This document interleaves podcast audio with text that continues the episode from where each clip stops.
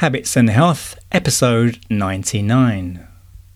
Welcome to the Habits and Health Podcast, where we believe creating healthy habits should be easy. Brought to you by an educator and coach for anyone who wants to create a healthier life. Here's your host, Tony Winyard. Welcome to another edition of Habits and Health, and my guest today, Tom Glazer, a licensed psychologist and life coach with 35 years of experience. He's also a best selling author and a yoga instructor. His book, Full Heart Living Conversations with the Happiest People I Know, is a bestseller, bestseller on Amazon. And whether he's counseling, writing, or teaching, his passion is helping people live their best lives that flow. And we're going to talk about what that means, why he called his book Full Heart Living, what he learned from the project, and a lot more. So that's this week's episode with Tom Glazer. If you know anyone who gets some value from this, please do share the episode with them. Hope you enjoy this week's show. Habits and health. My guest today, Tom Glazer. How are you, Tom? I'm well. How about you, Tony? I'm doing well. Where I am is not anywhere near as warm where you are. but I can't complain because recently we had a very cold spell, but at the moment it's pretty mild. So, yeah, it's fine. Nice. Do you have snow on the ground? No, well, it's a few weeks ago we had a lot of snow. Yeah. And then we had a warm, well, warm for England in December. Yes. Um, and all the snow. I mean, literally, I've never, I've never known this in my life before. We went through a period of a couple of weeks where it was like minus something every single day, and then we had a period of snow, and then suddenly it went up 15 degrees overnight. It was like I've never known it to go that quick in the winter. You know, to to go up oh, by that wow. much. So yeah, so at the moment, I don't know what it's probably eight, nine degrees, something like that. But yeah, it's nice enough. Okay. Well, from where I am, I can see snow on the top of the mountains, but I don't have to drive or walk through it. And just, just for, for our listeners who aren't, where, where are you? I'm in Palm Springs, California, which is where my husband and I winter now. But most of the year, we're in Minneapolis area, Minnesota. Yeah. Prince territory. Yes, that's right. You got it. Yeah, I was a big, big Prince fan. So. Raspberry beret, man. Oh, Yeah, party like it's 1999, all that. absolutely. So listen, listen, Tom. So you're a licensed psychologist and life coach, and you've been doing this for what, 35 years? Yeah, yeah. I'm an old guy and I've been doing it my whole career. So, So what? Which came first, the psychologist or the life coach, psychologist. and why?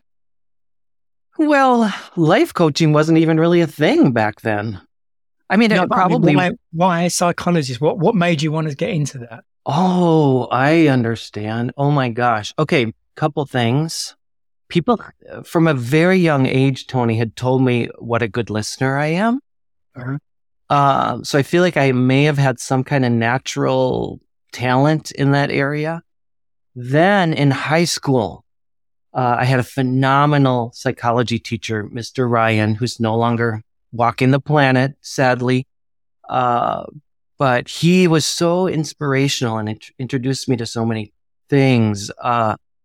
Um, you know, to me, psychology is the study of human behavior, of the soul, of our motivations. Uh, what could be more fascinating than the human mind? And everybody has a story. If you ask the right questions, most people will open up and they have a story and they, they, they have really good reasons they made the decisions they made and how they got here. And I find it infinitely fascinating. Hmm. So I'm, I'm, I'm never bored at my job unless, oh, go ahead. Well, I was going to say, I- have you- are you have you heard of a podcaster? He's a British guy. He's a doctor called Rangan Chatterjee.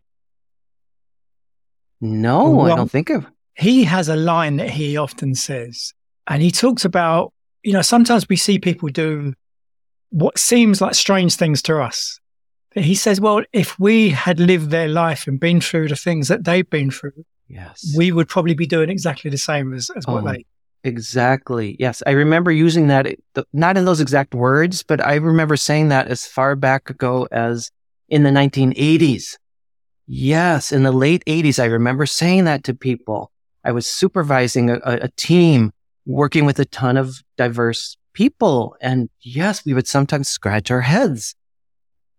It's hard for us sometimes to make sense of other people's choices and behaviors. But yes, mm-hmm. there's two. This is what I see. There's a reason they're doing that. Yeah. There always is a really good reason. Yeah. If we dig down deep enough. Yeah, yeah, yeah. And I and I like the second part. You would make the same choice if you had their experiences. It's very helpful to remember that when we are puzzled or or worse, uh, troubled or triggered by someone else's behavior, to, so that we can step back, have some compassion, Mm. and particularly when we do learn their story. Typically, there's trauma Yeah. when they're doing something that's difficult or challenging. Typically, it's trauma based. Uh, and w- if we knew their trauma, we wouldn't be so judgmental. Yeah. And it's not that we put up with inappropriate behavior. No, if someone's doing harm, we say, no, you may not do that. You must stop that behavior. Mm. And, and we can also open our heart for someone who's done something harmful Mm. and it's through that that the person might, or at least will have more options for change in the future, right? If just one other person offers them that heartful experience, interest in their lives. Why did you do that? What's going on? Um, then healing can occur. And it's so exciting. Again, this is why my work is infinitely interesting and fascinating and even rewarding because the potential for, well, it's both. Here's what I say, Tony. I am stunned by the potential for people to change. I'm also stunned by the potential for people to remain stuck, Mm. right? Like both continue to shock me or sh- shocked, but not surprised kind of is, I guess, where I'm at. Mhm. Um, change is hard. Change is difficult and it's possible. If we want it, if we want it, if it means enough to us at any age, it's available in relationship. That's the second piece that's so important and that I was getting at before. When someone shows interest in a troubled person, most troubled people are very, very lonely, extremely lonely. And when someone shows interest, again, opens their heart, asks some questions, re- remains non-judgmental, the person has the opportunity. It, it's not a guarantee. We can't guarantee that someone else will open up, but it's more likely. As any of us, we all understand this. When we're with someone else who is non-judgmental, interested, uh, we feel safe and we tend to open up. This is just human nature and we're wired for that. That's the other thing. I feel like I'm rambling a bit. I hope you'll, I'm just trusting you to, to, to stop me at any time. One thing that I was thinking as you were saying that, um, so I, I would I be right in assuming, and it's never good to assume, but that people that come to you, your, the patients that you're working with, the, just the fact that they're coming to you, surely that means they they're open to change. Or are there some people you work with that aren't open to change, even though they have maybe sought you out? Yes, I, it's it's uh yes yes. Generally speaking, people who come to me, especially at this stage in my career, they tend to be motivated. They tend to be ready. And I remember years ago, and I, I'm not going to be able to to you know call up the study at this point, but this has been studied, and the great change takes pay, uh, takes place for people in between scheduling the first appointment and the first meeting. So before it even happens. Yeah. Right. So, c- 'cause- and that indicates that they're primed. They're already making change just by virtue of getting serious about it. Uh, so yes, that's all true. And there are some people who are still, even though they make an appointment with me, they are not truly ready. It's rare now at this stage. I, I tend to attract people who, as I say, are more ready. But every now and then I run into somebody and they they just are not right. It's either they're not ready or I'm not the right fit for them or they're not the right fit for me or both.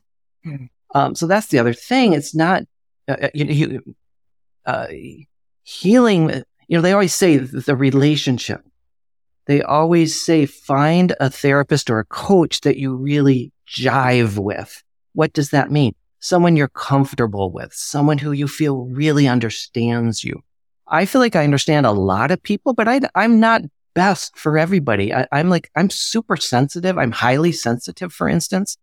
So people who are more attacking and angry, I'm not a very good fit for. There's other people who have a different disposition, different life experiences, and they're really good with that stuff. They know how to work with it and it doesn't bug them so much.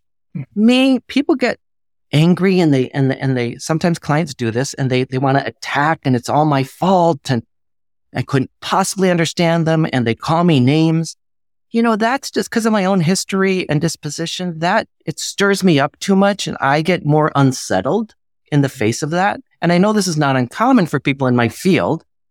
Uh, that said, there's other people in our field who are really good with it. So that's just one example. Yes. So, so it's a little bit of both. Mostly, mostly people I see are very motivated, ready to change, and they're already open and they've, and they've also, here's the other thing, being at this stage in my career, people choose me specifically, yeah. right? There's, there's a ton of screening has already happened way before the first meeting. Uh, when I, you know, when I was earlier in my career, I was just a person. They didn't, they had a name. They didn't know who I was. It was, it was blind. I worked in a big clinic or several or counseling centers. People would just get assigned randomly. You know, it's a bustling big thing. Um, and and that's very different. We have to get to know each other and then determine more, are we a good fit? But usually people are specifically already choosing me because of things they know about me. And um, what you said there also made me think that when people have decided they want to see a, a psychologist, a life coach, my guess, and you know, I could be wrong in this, is that many people spend a lot of time looking for someone who's the best, who's got a lot of experience, maybe qualifications, whatever. But in some ways, the most important thing is is that personality fit and whether totally whether you're going to have the right, whether it, you're going to have a nice kind of blend or you're going to fit well with yes. that personality. Yes, yes, or like chemistry is a word. Yeah, that gets used. Yeah. yeah. and um, that's hard to define, right? We know it when we when there's a good fit, you feel yeah. it, you know it, your yeah. body tells you. Yeah. If there's not a good fit, you're you're more tense. So Your body tells then, you. So how would then someone who's decided they need the help of a psychologist, a mm-hmm. life coach, and they're they're hunting or they're looking, they're looking through the internet, wherever they're looking. Yeah. How would they now they may be thinking, oh yeah, that's that makes sense. Like uh, chemistry is very important. So how what would you say? What would they how would it what would be a good way to look for someone who has chemistry that fits with you? couple things come to mind. Uh, word of mouth is huge. So, uh, uh, and, this is a huge way people find me is friends tell them, uh, that they saw me or that they know someone who saw me. That, that's the, or someone else refers them, a doctor or a, you know, a, a clergy person. Um, so that personal recommendation is huge. Number one. Number two, the wonderful thing of this age where we have access to videos, uh, you get a sense of people in in less than a minute, really a few seconds. Most of us, we get a sense of a person just in a video clip. So, uh, look at you know if my mannerisms bug you, I'm not a good fit for you, right? If the if the way I speak bugs you, if the things I'm saying seem too, I don't know, esoteric, or, you know, I'm I'm I bring in a lot of spirituality, not in not in like I'm telling people how to be spiritual. Like I'm just, I'm me. I bring all of my own spirituality and it blends into how I am, my presence with people. Uh, some people don't want that. They want someone more clinical. They want someone who's just going to do, and, and, and, there's nothing wrong with that, right? There's mm-hmm. different strokes for different folks. That's why there's 31 flavors, all that stuff. So yeah, I think the video thing, uh, and uh, word of mouth and so you talked about you started off as a psychologist. So what made you add being a life coach to what you did? Several things. Uh, um, I wanted to serve more people with uh, uh, psychology, we get really limited in who we can work with, where they reside, uh, how we can do things. Um, nothing wrong with that. I really like that there are overseers uh, helping protect the public. Really important. But you know, I can if I'm doing psychotherapy, I can only see residents of Minnesota um, by uh, my license, and I could lose my license if I practice otherwise. So if I do life coaching, which is extremely similar in many, many ways, I can work with anyone in the world. Mm. Um, that's really the number one reason I wanted to reach more people. It's interesting. About seven, eight years ago, I forget when it was, I wanted to work with a new life coach, business coach. And and my, I can't remember why I thought this, but I thought I want to find someone who not only is a good business life coach, but has some sort of expertise in psychology as well, because then they're going to maybe understand how my brain works, which is going to help me better with what I'm trying to achieve and so on. It wasn't easy to find. Right. Bingo. Yes. I've heard that from many people. Mm-hmm. Yeah, there are, there's some of us. Mm-hmm. I mean, yep. I did find someone, but it wasn't easy. Yeah, it took you took yeah. you some work. Yeah. Yes. Yeah. And it paid off. Absolutely. Yeah. Yeah. Nice. Yeah. What I thought, the reason why I was looking for those certain things, it all came together and it made complete sense. Yeah. And it, yeah, it helped me. Yeah. Good. Yes. Well, again, there's nothing wrong with uh, whatever people's background is, is their background and they bring what they bring. And it's mm. really beautiful, in my opinion, in most, in the vast majority mm. of cases. Um, right. So I bring what I bring from my life and professional experience. And, um, yeah, it's like everybody. and we all have something to offer. Yeah. Everyone. And so there's, there's many different forms of psychology. It is what CBT and cognitive behavioral therapy. So did you study any one of those in particular or a few of them? Or? Oh, yes. I've studied so many over, uh, over my uh, time, uh, through not just, you know, formal training in graduate school, but uh, continuing education beyond. And, um, so, to my personal belief is that there are as many uh, types of psychotherapy, not just as not not just as many as psychotherapists, but that each one is unique okay. with every client. Like something new emerges with every person. It's always unique. It's always unique because different things happen when different people come together. So so I've studied all kinds. The the one in my more recent years that has made the most impact is called accelerated experiential dynamic psychotherapy or AEDP. It's very attachment based. It's uh, trauma resolution based, um, heavily using videotaping of sessions and then reviewing sessions with an advanced practitioner. So I learned so much. Um, and it's a very vulnerable experience, I might say, mm-hmm. showing one's work, which is usually very private mm-hmm.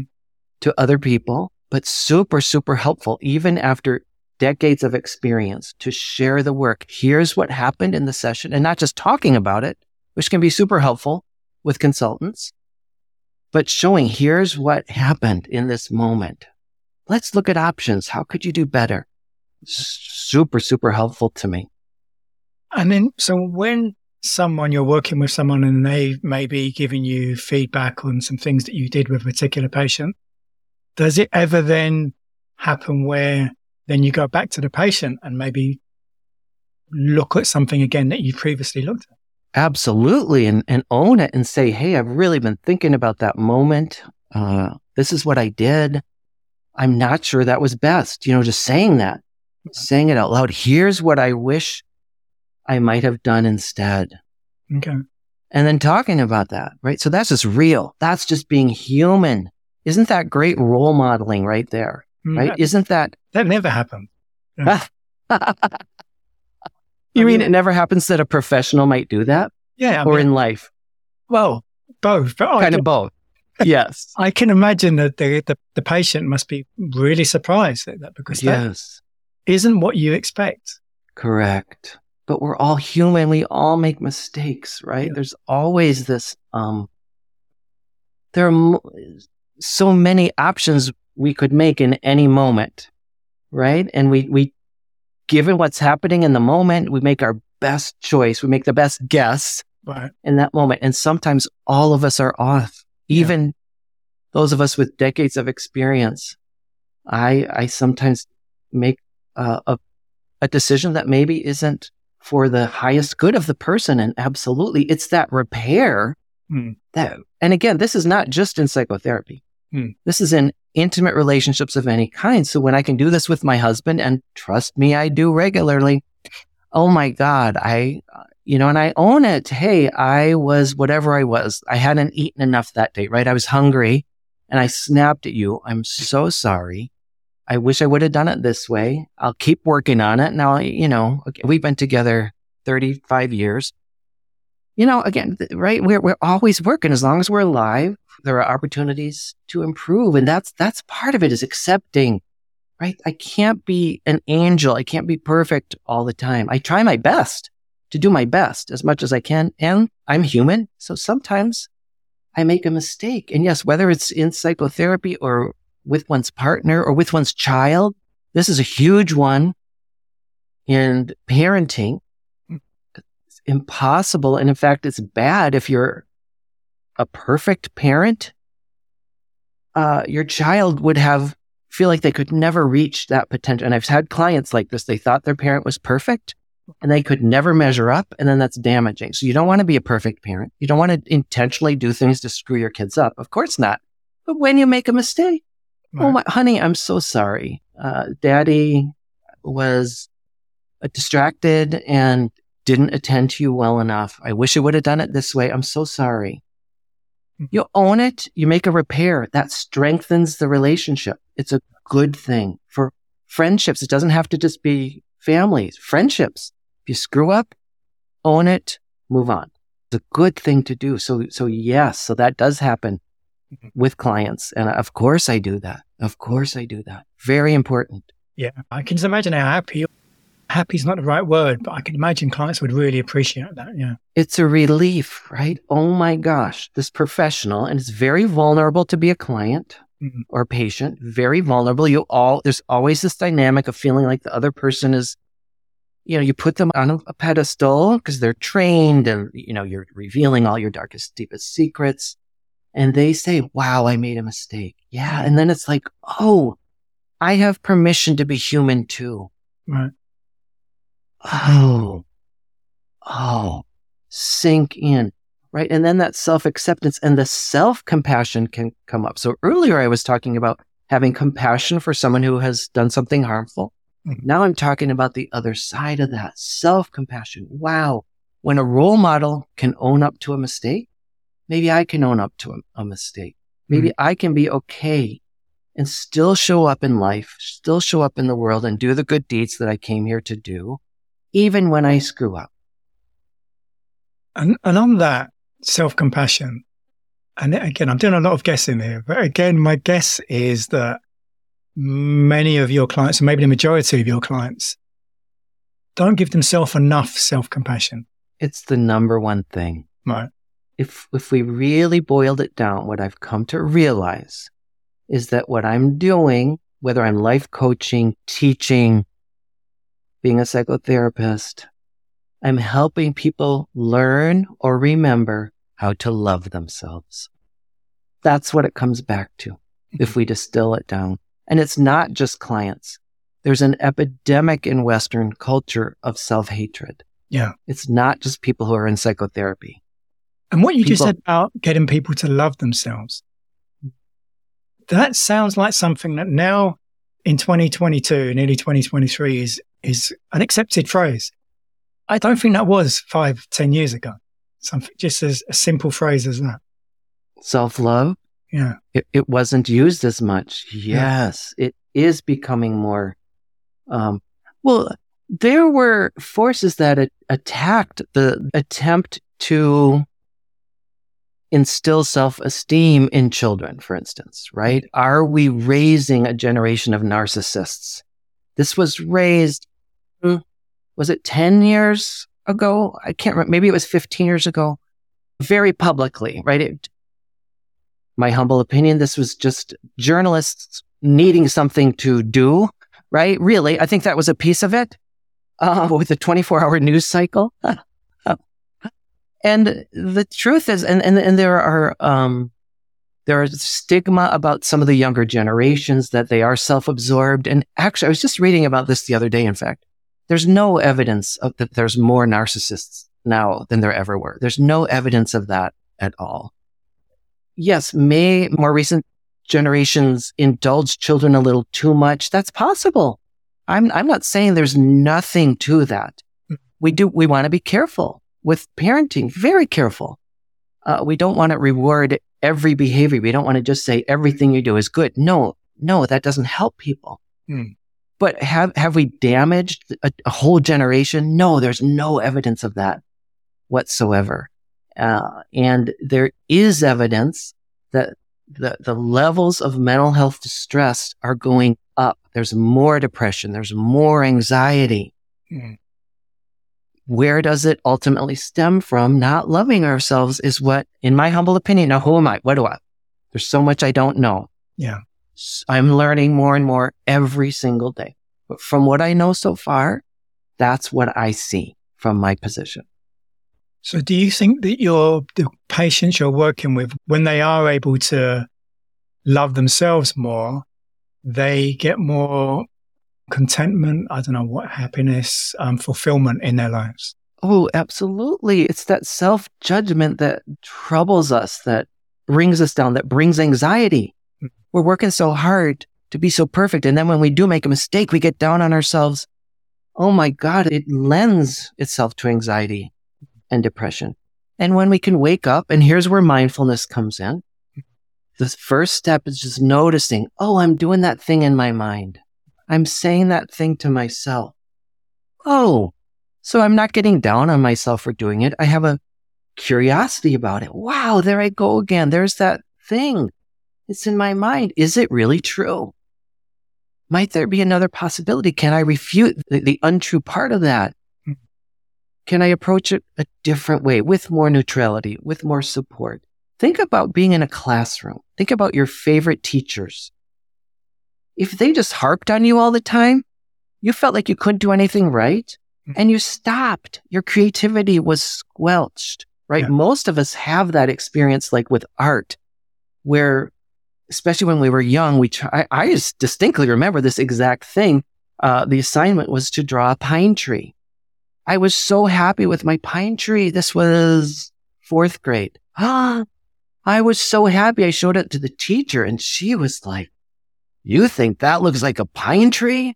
I thought I couldn't draw from then for years.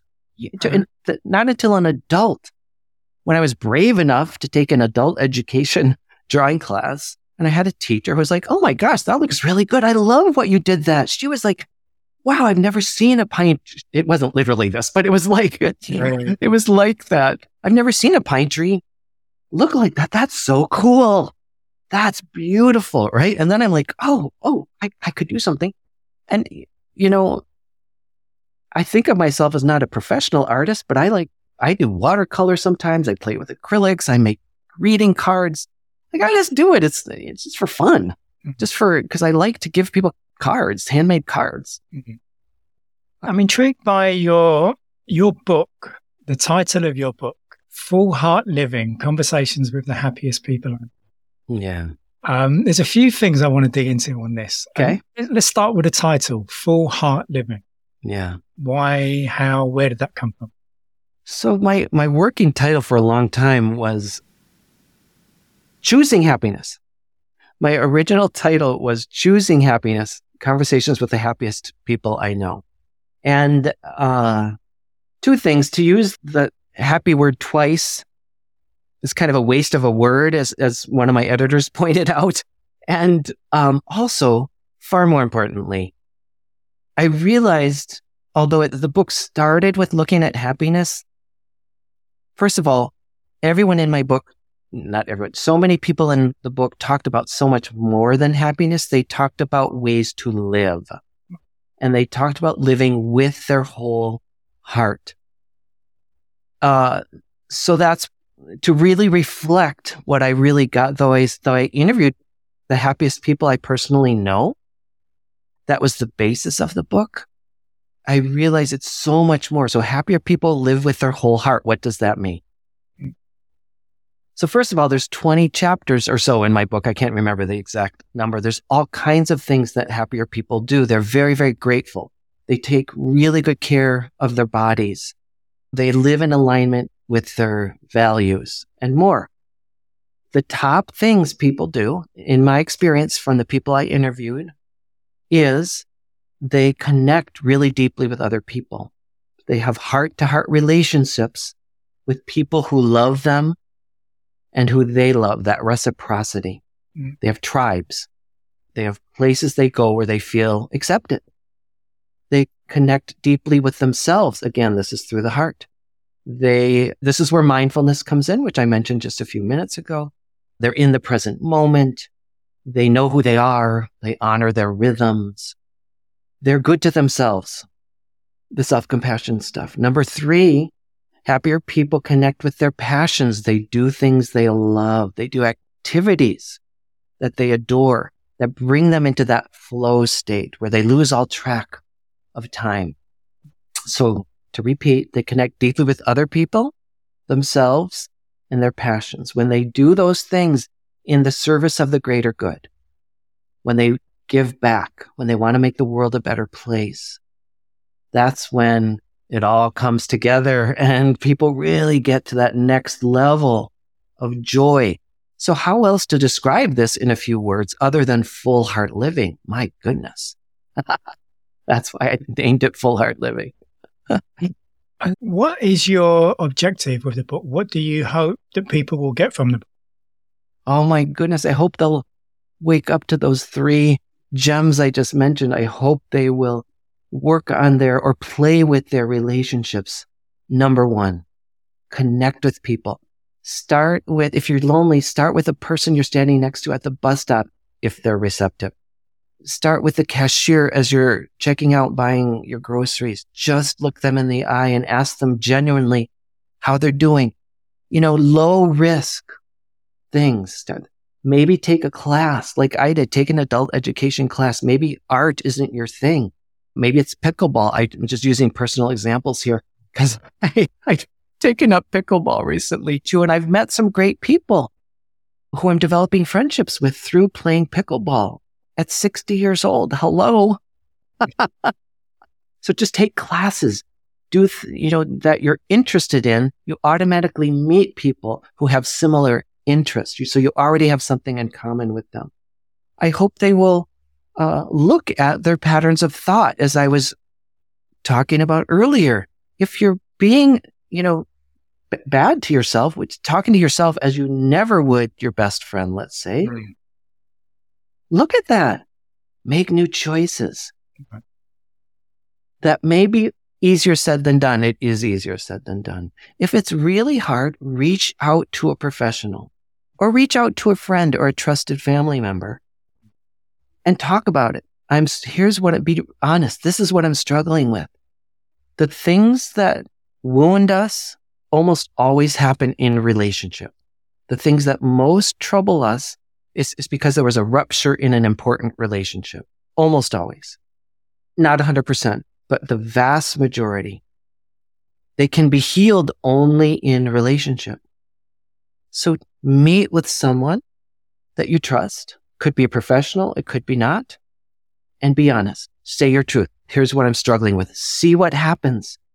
Often just that sheer act of being vulnerable, being true, being honest shifts something could be very subtle.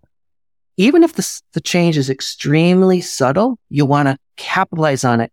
You want to, um, validate it for yourself right away. You want to, um, reward it. You want to say, wow, I did 1% different today. I did it better 1%. That's great. I've started. I'm on the path. That increases the chance that you will continue. If you just stop there, no, you're going to go back. You're going to fall back into your old habits. But if you keep doing 1% every day, that's only 100 days. It's only a little over three months. That, then you get to 100%. Now I'm just throwing that out. Are we ever 100%? No, no, no. These, these metaphors don't totally work for human behavior. It's just, it's just to make the point. Yeah. And so who then do you think the book is aimed at? What is there a certain type of person? Is it like a particular demographic? Well, so yeah, I mean, I, I wanted to write a book that was uh, kind of for the general population more than people who who just subscribe to mental health stuff or who have been in psychotherapy. So I wanted something broader, again, to reach more people. Well, all that said, it's kind of it's kind of meant for the world. That said, there's a couple populations that seem to be most drawn to it. The one that doesn't surprise me is women aged approximately 35 to 55. That does not surprise me. That's the demographic that tends to be drawn to self development kinds of things, mm. generally speaking. Tons of exceptions, but there's a greater proportion in that demographic. The demographic that did surprise me that has responded so well to my work is senior citizens. That's where I get the most invitations to come in and do workshops. they love this. They love this. I feel like part of that might be because as we age, we appreciate our relationships more. Mm. We know the value of just sitting down with someone and, and having a nice chat over a cup of tea or a cup of coffee. Like, like, like by this age, we get to know, oh, that's what really matters. That's all that really matters ultimately. Who cares what the titles behind our name are? Mm-hmm. Right. Just be with me and, and, and hang out a little. and is that senior citizens, both men and women, or is it? Yes. Right. Okay. Well, st- well, still, it does tend to be more women, but but yes, it's there's more gender diversity. Yeah. Mm-hmm. When when did you start writing? Yeah, it was about twelve or thirteen years ago now, and it took me a good long time to write. About six years with some long breaks in there, and it's been out about six to seven years now. Yeah. Um, did you the reactions that you've had to it? Well, I mean, you've just told me about demographic that surprised you, but have you got any reactions that really surprised you? So, Tony, what I do now with my workshops, I used to just do a standard kind of book talk and just read from the book and talk to people and tell them about it, hoping to inspire them to connect more deeply with other people. And it didn't, it wasn't working. I realized really quickly. I would, I would say at the end, I hope I've inspired you to connect more deeply. People that would look at me like deer in the headlights, they had no idea what I was talking about. So I realized I needed to provide an experience of actually doing this. So I created this whole process I take people through of deep listening with a prompt, a conversation prompt. And so people uh, talk about themselves and are heard, and then they switch roles, and the other person talks about themselves, and the other person listens deeply and feeds back. So they go through this thing and it's based on themes and values. So they, they give feedback based on what they heard for themes and values. And people cry. People are so moved. And, and it's two things. Because often people are paired with a stranger, right? And so within a couple minutes with this activity, being deeply listened to and talking about something important to them, they're like, Oh my God, you understood me. And they cry and they're so moved and it makes a difference. That is shocking and really cool. On the other hand, sometimes you're with someone you know really well. Sometimes you're sitting next to your best friend or your spouse or partner. And I even had this experience as I was developing this tool with my own husband. So here I am. I've developed this whole process. We're practicing it. We're with our couples group. I already know what the question is. So I kind of think I know what I'm going to say. And because we've been together so long, I assume I know what my husband's going to say back. Mm. But we go through this and we do it, and we both are like, oh my God, because we listened deeply to each other. We said some things in a new way because it's all primed in this experience.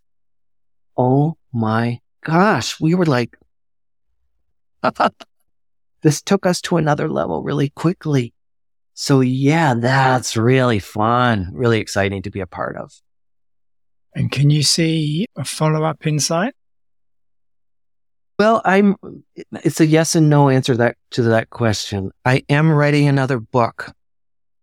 Uh, but to call it a follow up wouldn't quite, I mean, it sort of is a follow up, but it's not like Full Heart Living 2.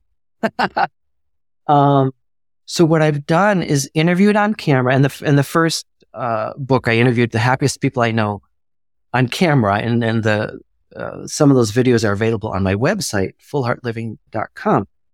But now I interviewed trauma survivors looking at, and, and they're super happy, super functioning people. So, so the question was or slash is how, how do you experience really difficult things and live a great life? So that, that's where this second project started. And those videos are also available on my YouTube channel. That's where I started with the second book. But what's coming now and what happens, writing a book is in my way is, and in many people's ways, is a creative experience, right? That you, the muse tells you, right? You, you don't, I'm not in charge. So what's coming now is different, but similar. What I'm writing now is how I work with trauma survivors. What I, what, like key moments in trauma therapy is what I'm writing about now. What really seems to make the difference. When do people really turn the corner? So what happens in the therapy room in, in particular? And again, my hope is not that I'm writing an instructional book on how to be a trauma therapist, although that might be helpful for, for that population as well. Again, I really mean it for the general population because just as we all know super happy people, we all know trauma survivors. Most of us or many of us are trauma survivors ourselves. We just don't know it some of us, or many of us have family members or dear friends who we were talking about this earlier, whose behavior sometimes really puzzles or troubles us. So I, I want to write, wanted to write a book that would help people uh, uh, discover why this might be and just how to be with someone. That's really what it is. It's just, again, when I'm a therapist, yes, I have all my training, I have all my years of experience. I bring all that with me in the end, I'm just a human being. I'm showing up in a particular way though, right? I'm like, I really am in the present moment. I'm listening so deeply. I'm also super aware of what's going on inside me. I'm shuttling back and forth a little bit between each of those all the time, noticing how the person affects my body, how they affect my feelings, so I'm, I'm writing about that in the hopes that we will all come to a place where we can just be one human family, despite however wounded we all are, that we can just be with each other. Again, what went through my mind as you were just saying that just now. Earlier, you referred to, I, I forget the, the name, you talked about a new style of therapy that you were going through where you're working with another person who's kind of looking back at the videos of someone Yep. A- AEDP, accelerated experiential. And so when, when you were talking about that, and yeah. then what you were saying just then about when you were really listening to somebody. Yes. And as you, as you listen to someone and as I was listening to you. Yes. It's just a natural for us. Lots of different thoughts come up as we hear Correct. people say different things. Correct. And we can, we can zero in on any one of those things that someone says. Yes and then we decide, okay, this is the one I'm going to respond to. But Correct. it's kind of that whole sliding doors thing. Well, maybe instead of responding to that one, maybe I respond to this one. We're going in a completely different direction. Yes. Yes. Yes. Right. This is the human experience. Mm. If I'm listening deeply and my main focus is on uh, having the best thing to say in response, that limits how much I can take in. Here's the quote I love about this. And I know that maybe this will be my quote. I know there's a question coming because you primed me. Deep listening, Tony, is the willingness to be changed. Mm. I love that quote. I don't know who said it offhand. I, I'd have to look it up.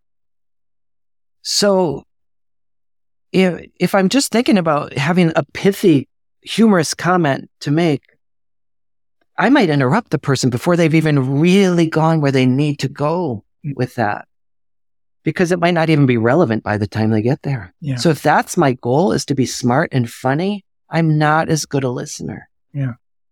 But if I'm willing to be changed, like then, then I might hold my thought and I've trained myself to remember the important things and still stay really deeply listening. Put it back, put it back, put it back in your mind, compartmentalize a little bit and stay really present. I mean, I have decades of experience of doing this, so I can usually do it. Sometimes I forget and then I trust. If I forget, I let it go. Okay.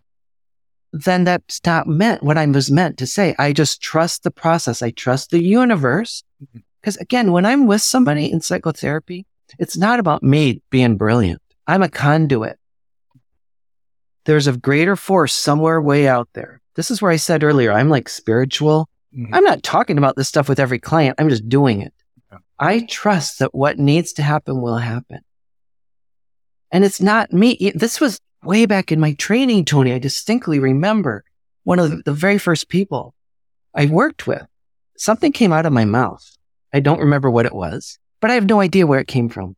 And it was just the right thing to say. I didn't plan it. I was spontaneous. I was in the moment. It was like it came through me. I'm a channel.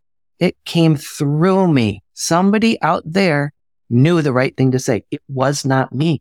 I have to get myself out of the way. That's what I know. I have to get out of my head. I don't discard it. Mhm. This is very useful. It gives us a ton of information. I bring this with me, but it's not the main thing I'm leading with. Yeah. I'm leading with my heart. I'm leading with my ears. I'm leading with my presence. I'm just showing up. I'm being with you. You'll say what you need to say. I'll respond in the way I need to respond to. Trusting, staying in the flow. It's really fun. It's really hard work.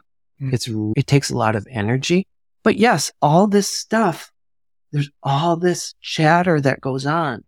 Tolerating that. I'm not, again, I'm not like saying, oh, I'm such a bad person for doing that. For sometimes somebody's talking and I think about my grocery list or something, right? That, that's just how the mind works. Yeah. I accept that. Yeah. But I go, oh, I don't need to do my grocery list now. Come back to the present. And this is in a nanosecond. Yeah. I notice that's what I did and I come back. This is what matters now. And it comes from working on mindfulness, meditation, and so on, isn't it?